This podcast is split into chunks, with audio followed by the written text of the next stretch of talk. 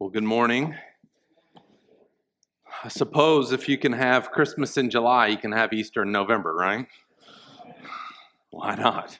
Uh, well, it's good uh, as we're coming now to uh, second to last sermon here in the book of Matthew. We'll obviously only have the Great Commission left next Sunday, but it is good to be with you, good to sing, good to hear uh, the Bloom's testimony and, uh, and good to proclaim the, the glorious good news of the resurrection together uh, this morning.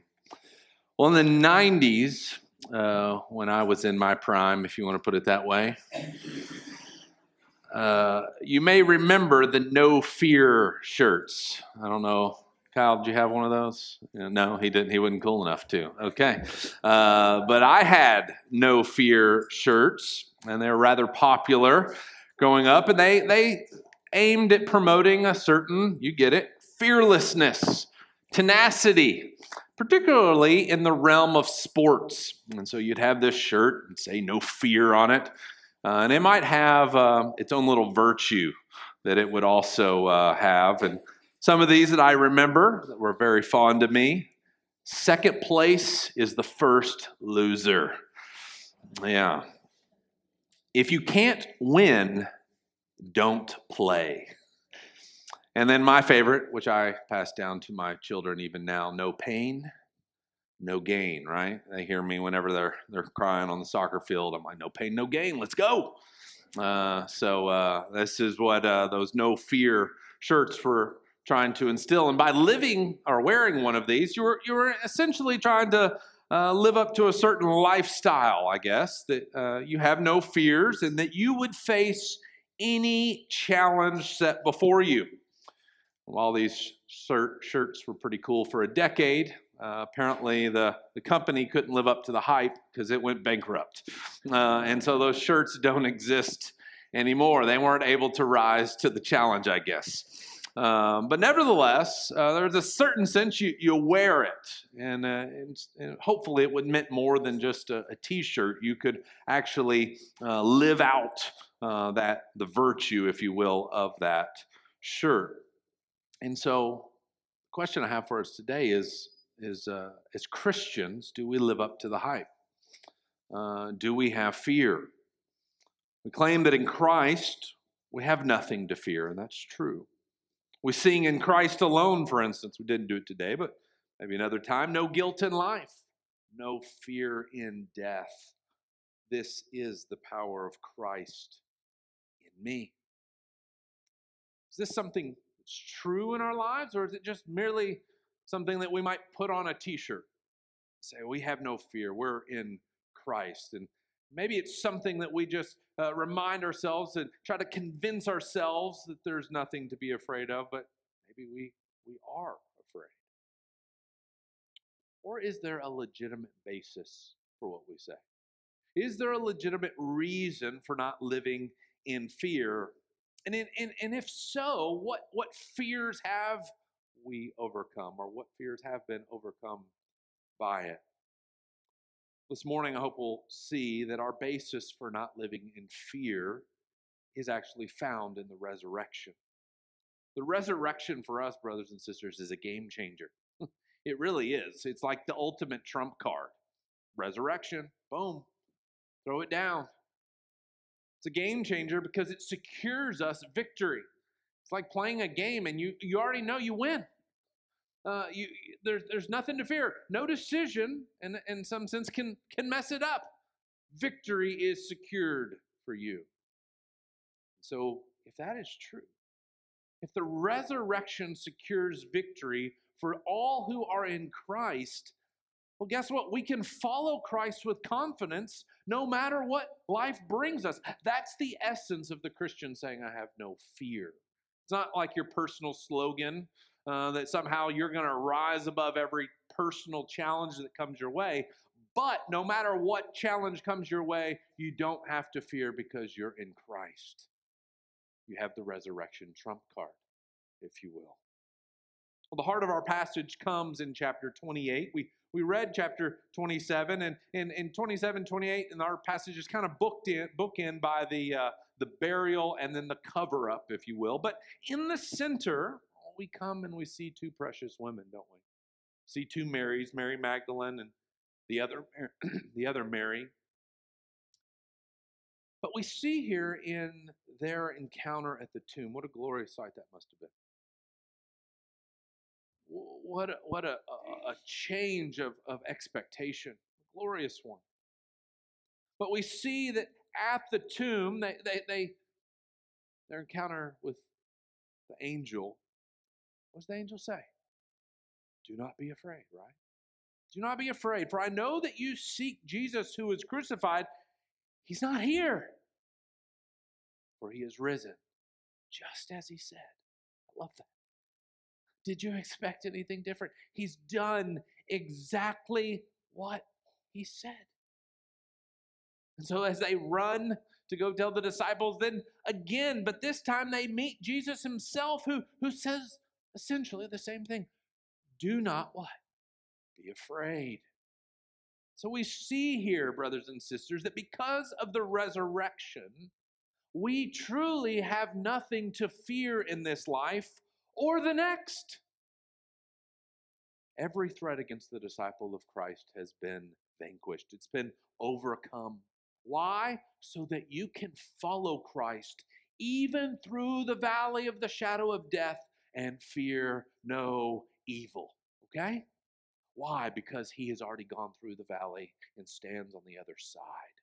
He's like a good shepherd who comes and walks with us because he knows the path through death itself because he's been there and he's come out on the other side.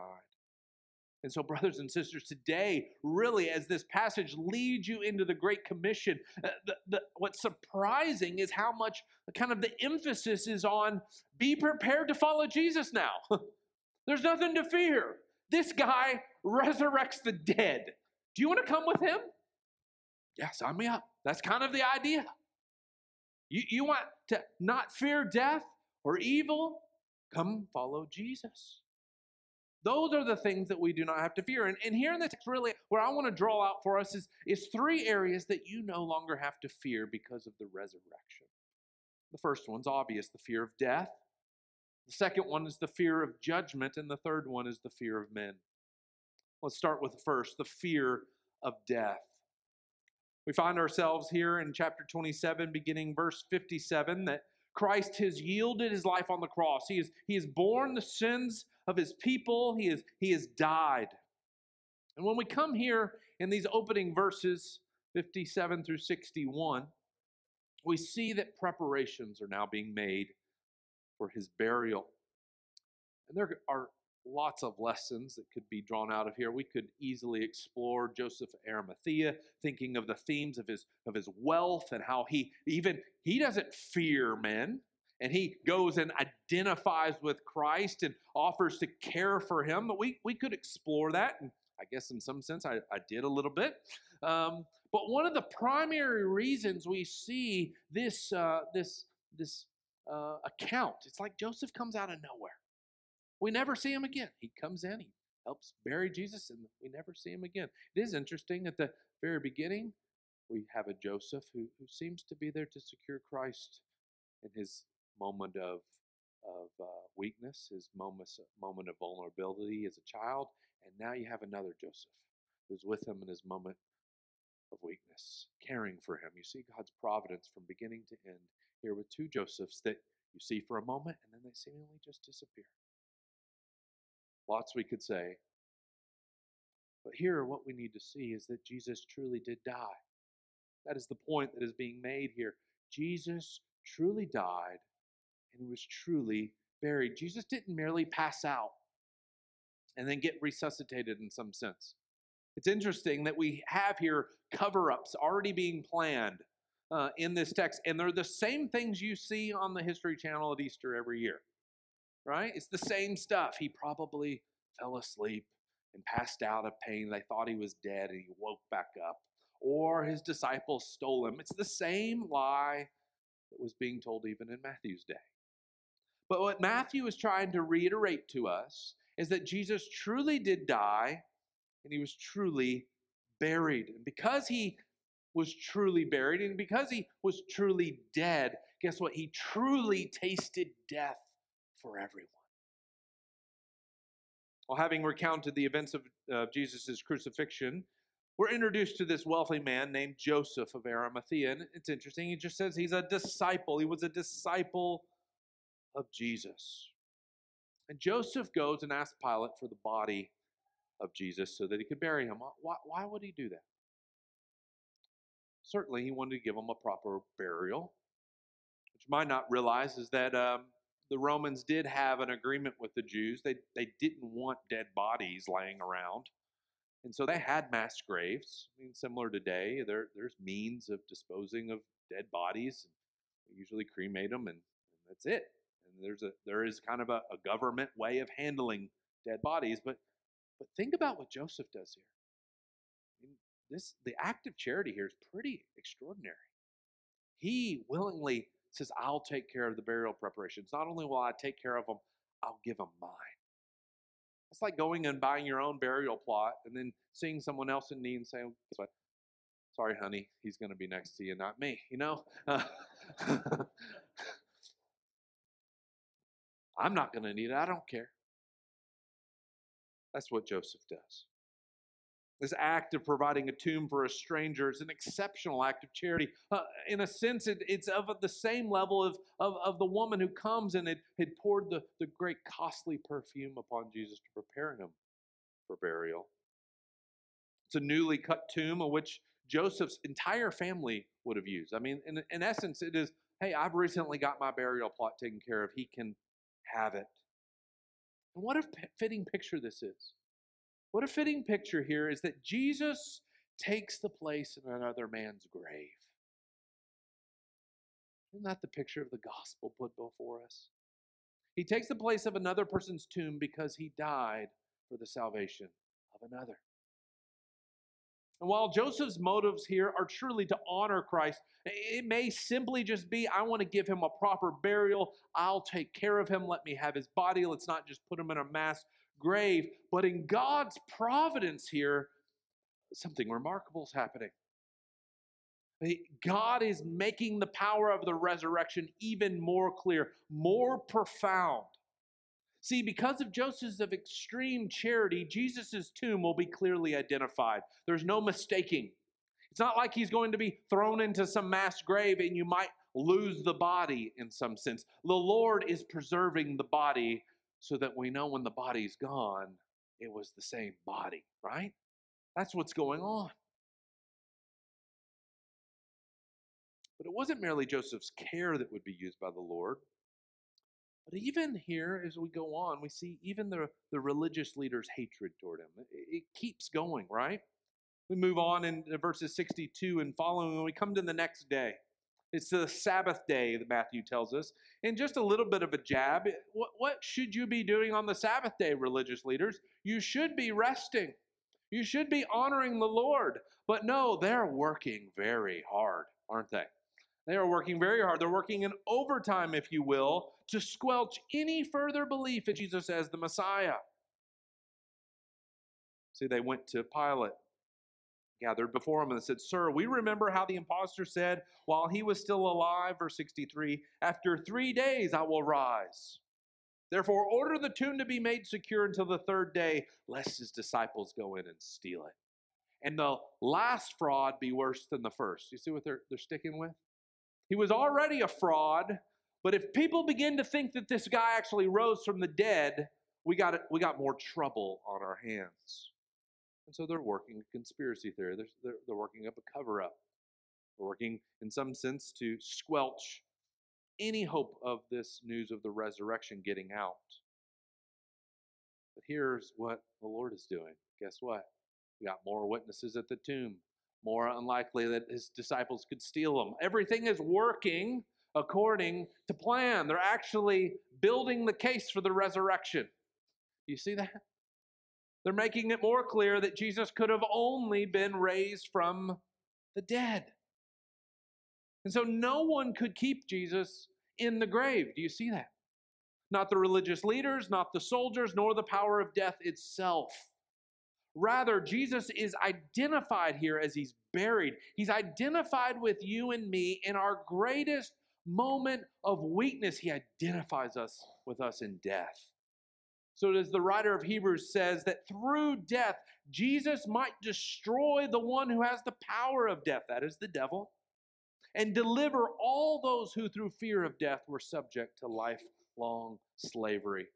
Writer of Hebrews understands the significance of him being buried, so that through death, he might deliver us from the power of death, so that we no longer fear it any longer.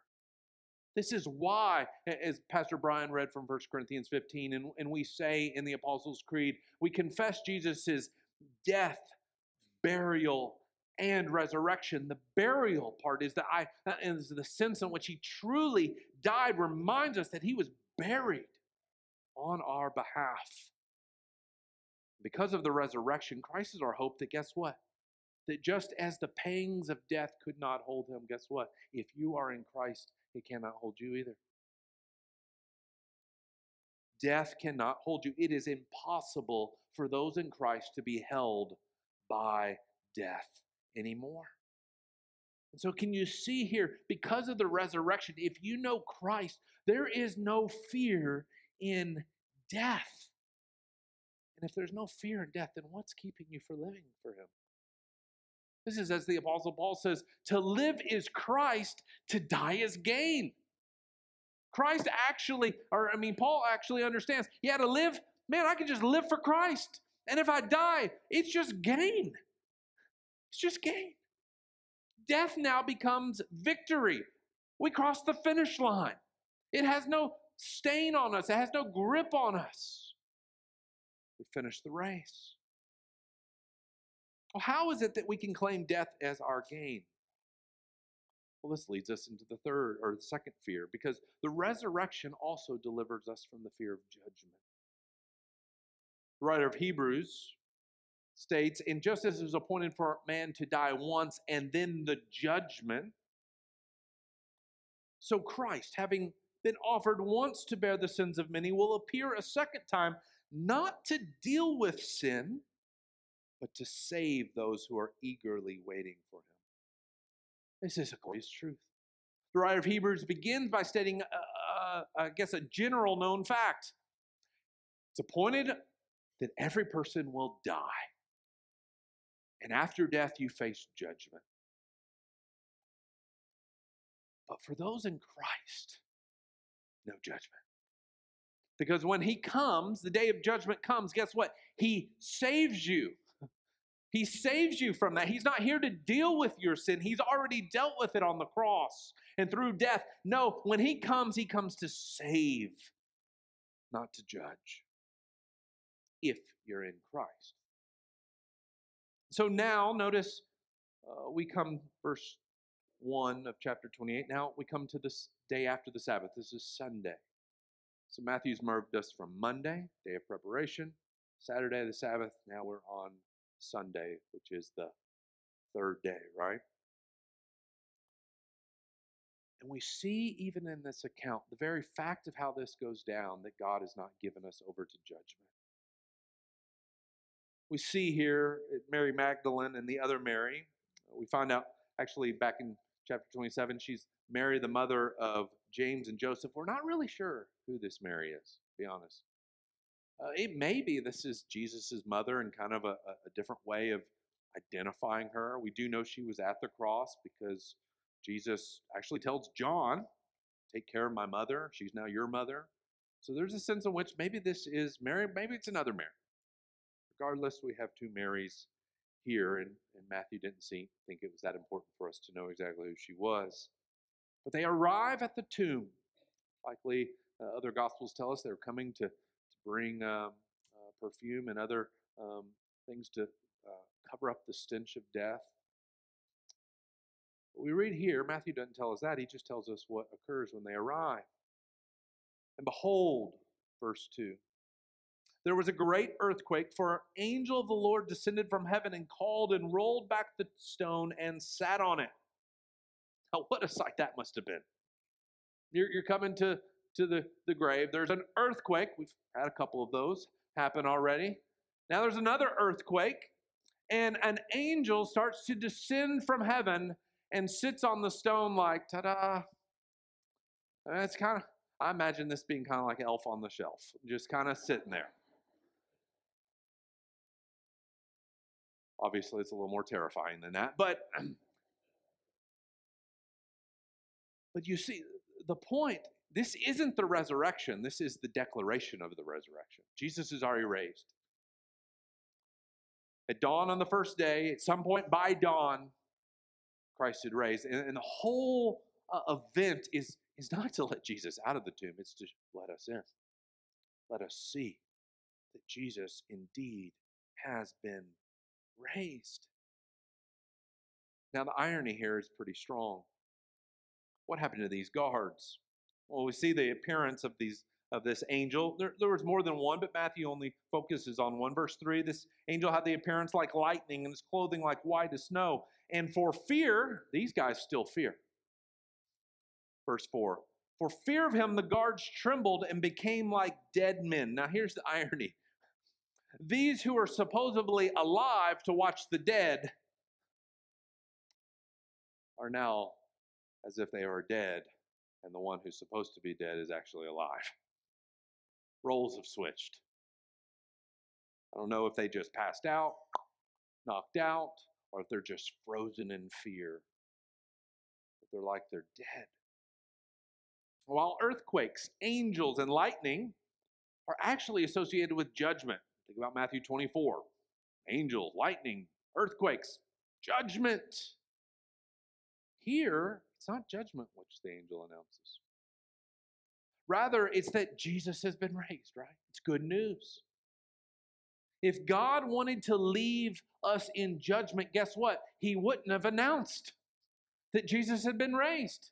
He wouldn't have opened the tomb. He wouldn't have made the preparation so that we could find. None of this would have happened. All of this is revelation so that you would know that Jesus has defeated death and he has been raised from the dead. He doesn't keep you in secret. He sends his angels to tell these women the good news. What are they supposed to do? They're supposed to tell the other disciples who are then going to lead the church in spreading this around the world. The resurrections, my friend, the resurrection, my friend, is the declaration that judgment for sin has been made and the offering has been accepted. Everything that we saw last week about the cross and what occurred on the cross, the resurrection is the Lord's stamp of approval. It is done. I accept it. Paul writes this in Romans 4. He says, Righteousness will be counted to us who believe in him who raised Jesus our Lord from the dead, who was delivered up for our trespasses and raised for our justification. What does he mean? We trust in Christ's resurrection, which presupposes his death and burial. It'll be counted to you as righteousness. What does that mean? It's an accounting term. It means though your bank account is negative infinity, we're going to count it to you that it's positive infinity. Righteousness has been given to you. Though you are dead in your trespasses and sins, though that is what you truly are, if you put your faith in the resurrection, it will be counted to you as if you are righteous. And this is all because of the of Christ who was delivered up for our trespasses and raised for our justification. That's just the verb form of made righteous. The resurrection is the basis by which you and I are made right with God no longer have to face his wrath. It's the basis. The resurrection says life. Life. And you, you share in that resurrection with him. This truth is beautifully communicated when Jesus appears to these two women. Come to verses 8 through 10. We see in verse 8 so they departed quickly. They do exactly what the angel told them to do with fear and great joy and ran to tell his disciples. Now let's just stop there. I love just the reality of what's truly happening here.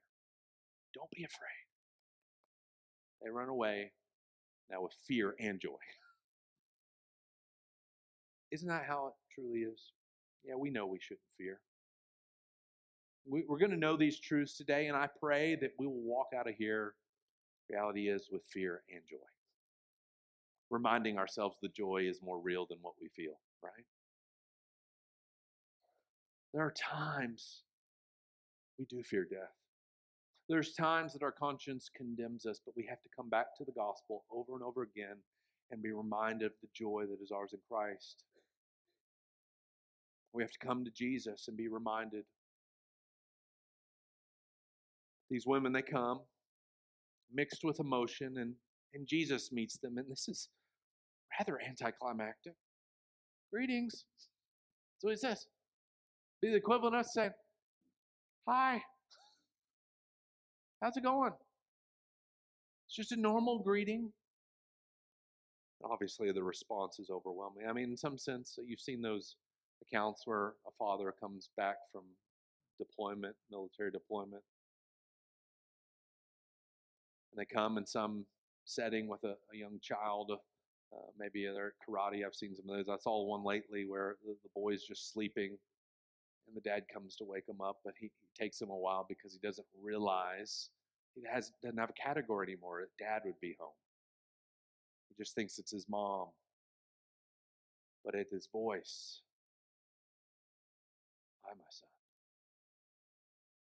Flings himself out of bed, wraps his arm around his dad. He heard his voice. That's what happens here. They're running, they see a man. All he has to do is speak. Hi, greetings. And they cling to him. Text says that they ran and they, they grabbed his feet and they worshiped. Matthew's also telling us here two realities. Jesus is both human, he's not a ghost. They grabbed his real feet, but they worship because he's God. You see these twin truths, a reality of the mystery of Christ right before us. And it seems as if Jesus now gives them the same message that the, that the angels did. Do you see it? He says, Do not be afraid. Go and tell my brothers to go to Galilee, and there they will see me. Clearly, Matthew's wanting us to get to the next passage where Jesus meets them in Galilee. But, but there is a significant difference in what Jesus says versus what the angels say. The angel says, Go tell his disciples. Jesus says, Go tell my brothers. Now, you might think, Oh, that's not significant. Well, I think it is. Consider Jesus' warm address message, if you will, that they no doubt would be taking to the remaining 11. For the most part, most of them have not been there. They've abandoned him. It's been a rough night for the disciples in the faithfulness test, hasn't it? Real rough night. Right now, they're hiding. These ladies aren't. Joseph Arimathea wasn't, just normal disciple. These are the inner circle that can nowhere to be found. Since the cross, the remaining 11 disciples are nowhere to be found. And, and this is in stark contrast to these women. Guess we can go back to chapter 27, verse, verse 55. There were also many women there looking from a distance who had followed Jesus from Galilee. They were more faithful ministering to him, among whom are Mary Magdalene, Mary, mother of James and Joseph, and, and the mother of the sons of Zebedee. They're there at his death. When we saw Joseph of Arimathea, we skipped this verse, but verse 61 Mary Magdalene and the other Mary were there sitting opposite of the tomb. They were there at his burial. And now it's Sunday, and they're there at the resurrection. They never leave his side. Compared to the disciples, these women are unbelievably faithful. The disciples, not so much. Jesus honors these women, doesn't he? They get to see the resurrection. They are actually the ones who get to take the message to the disciples. They have to hear it through another first, which is actually how we have to hear it, right? The message that these disciples are going to preach and declare and build the church upon. And the church is going to be hearing it through the message of another. The disciples have to do the same. They hear it through the message of these sweet, precious women. What's evident here in that Jesus calls them his brothers is guess what? Though they have not been faithful, he remains faithful to them. You're still my brothers. The resurrection is about restoration. Do you see that? It's not about judgment. It's not further judgment. It's about restoring everything that has been broken. And their relationship, from the disciples' standpoint, has been broken, hasn't it? No doubt. Peter, last we saw him, went out weeping, knowing he was a complete failure. And Jesus says, trump card, resurrection. Everything is made new. Maybe that's what you need to hear today. Maybe you you're looking at your life and saying, I, am not faithful to my Creator. I have not trusted in Christ. I have not been faithful. I have lived in gross sin in my life, or I have just been faithless. Christ says, I was raised. Come to me, and you will not face judgment. Come to me. Jesus was raised to reconcile us to himself. so, if death and judgment are no longer threats against us, then surely there's no need to fear men, right? While our passage doesn't explicitly tell us that there's no need to fear men, I think it's subtly put in here through the, uh, I guess, uh, fruitless plans that are being made by the religious leaders. Twice in our passage, we have the religious leaders gathering together to take counsel. Uh, you see the first one in, uh, in, in, in verse 63, or excuse me, 62. The chief priests and the Pharisees gathered before Pilate.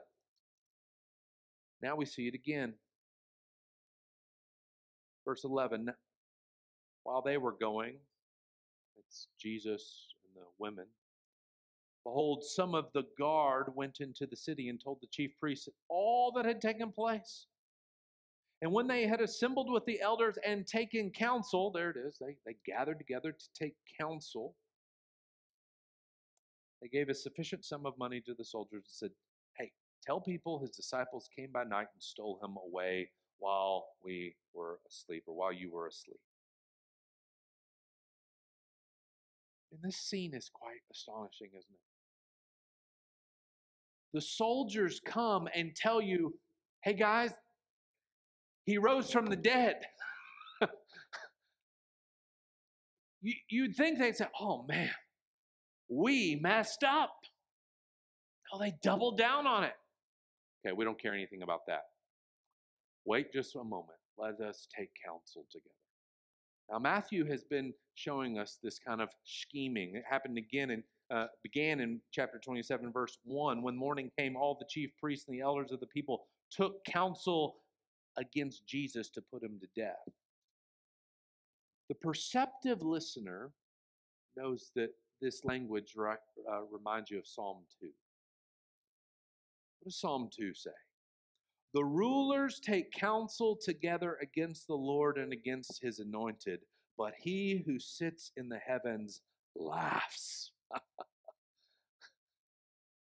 mean, what? You're going to take counsel? You're going to cover up the resurrection? Oh, you think you're going to destroy my Messiah? Good luck. Oh, this just popped in my head. I don't know if you remember, if you ever watched the glorious movie, The Dark Knight, Batman movie.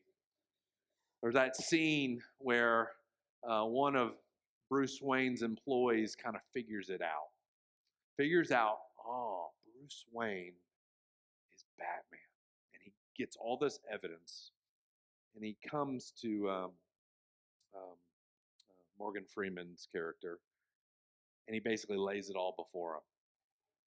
Got him. Morgan Freeman says, So let me get this straight. You think your employer at night runs around killing all his enemies and anyone who opposes him, and you want to blackmail him? Good luck. That's what he said. That's kind of the idea. And yet they figure it out. He's raised from the dead. hey guys, we're going to pay you off. We're going to pay you off. What we see here is that they're not interested in truth.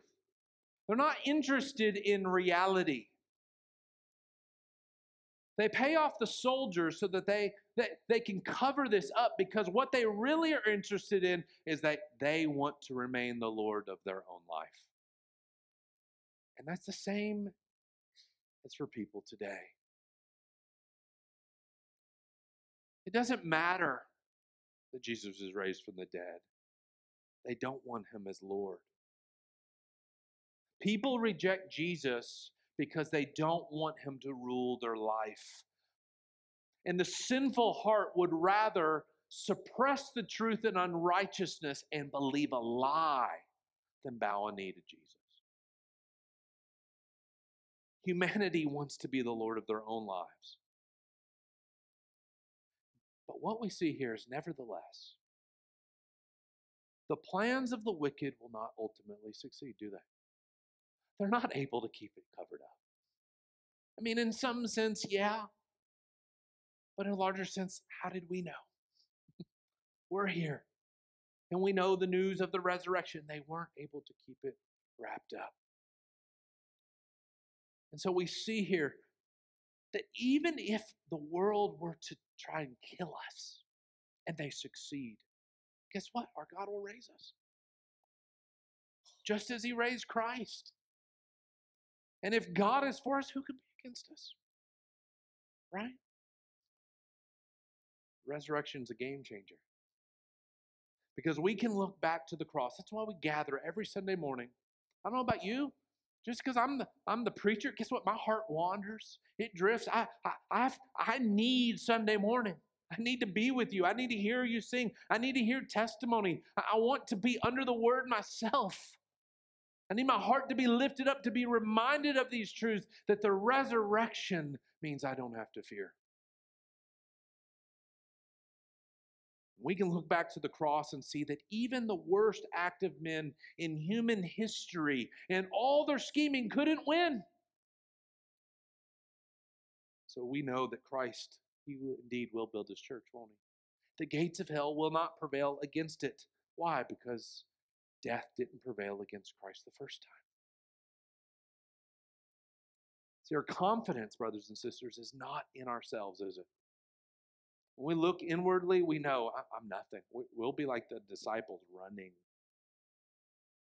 No, our confidence is in Christ and his work on the cross, his death, his burial, his resurrection. The same power which raised Christ from the dead, guess what is at work in you who believe? Same power. And so, for this reason, we're no longer slaves to our sin. We're, we're aware of our sin, and now we're in the battle, we're in the fight because actually we've become slaves of righteousness. That is the power of the resurrection that is awakened in your heart. And we can have confidence that even as death threatens us in this life, that Christ is working out his purposes, even in our suffering, even in our death, to prepare us for an eternal weight of glory when he comes. The Christian cannot lose, my friend. We do not lose because Christ has secured the victory by his resurrection. Amen. Let's go to the risen Savior in prayer. Jesus, we can come to you. We can call upon your name because you aren't in the tomb. Not only you were raised, but you were ascended and you sit at the right hand of God the Father, and you are presently putting every enemy under your feet. And one day it will finally and forever put death under your feet. It will be the death of death. And for us who are in Christ, for us who have turned from our sins, not trusted in our own selves, but trusted this glorious message that through faith we can be united to you and share in the power of the resurrection. Lord, you'll put our enemies under our feet. Even our sin that afflicts us, Lord, it will not be able to afflict us anymore. And every hurt, every tear will be wiped away. You will make all things new. Even this whole creation, you will resurrect it. There will be more, no more death, certainly no judgment, and no men to fear. For we'll see you face to face, for we'll be like you. Holy in your presence, enjoying your creation as you intended it, enjoying the blessings and the benefit of a sinless, curseless world. Lord, I pray for those who are here today who, who right now your spirit is working in their heart, plaguing them, and maybe right now their conscience is condemning them. Lord, I pray that you would draw them to the cross. They would see that, that you will take their guilt, you will take their shame.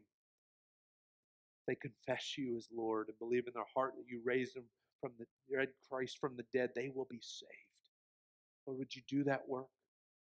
Would you give them confidence, not in themselves, but in Christ?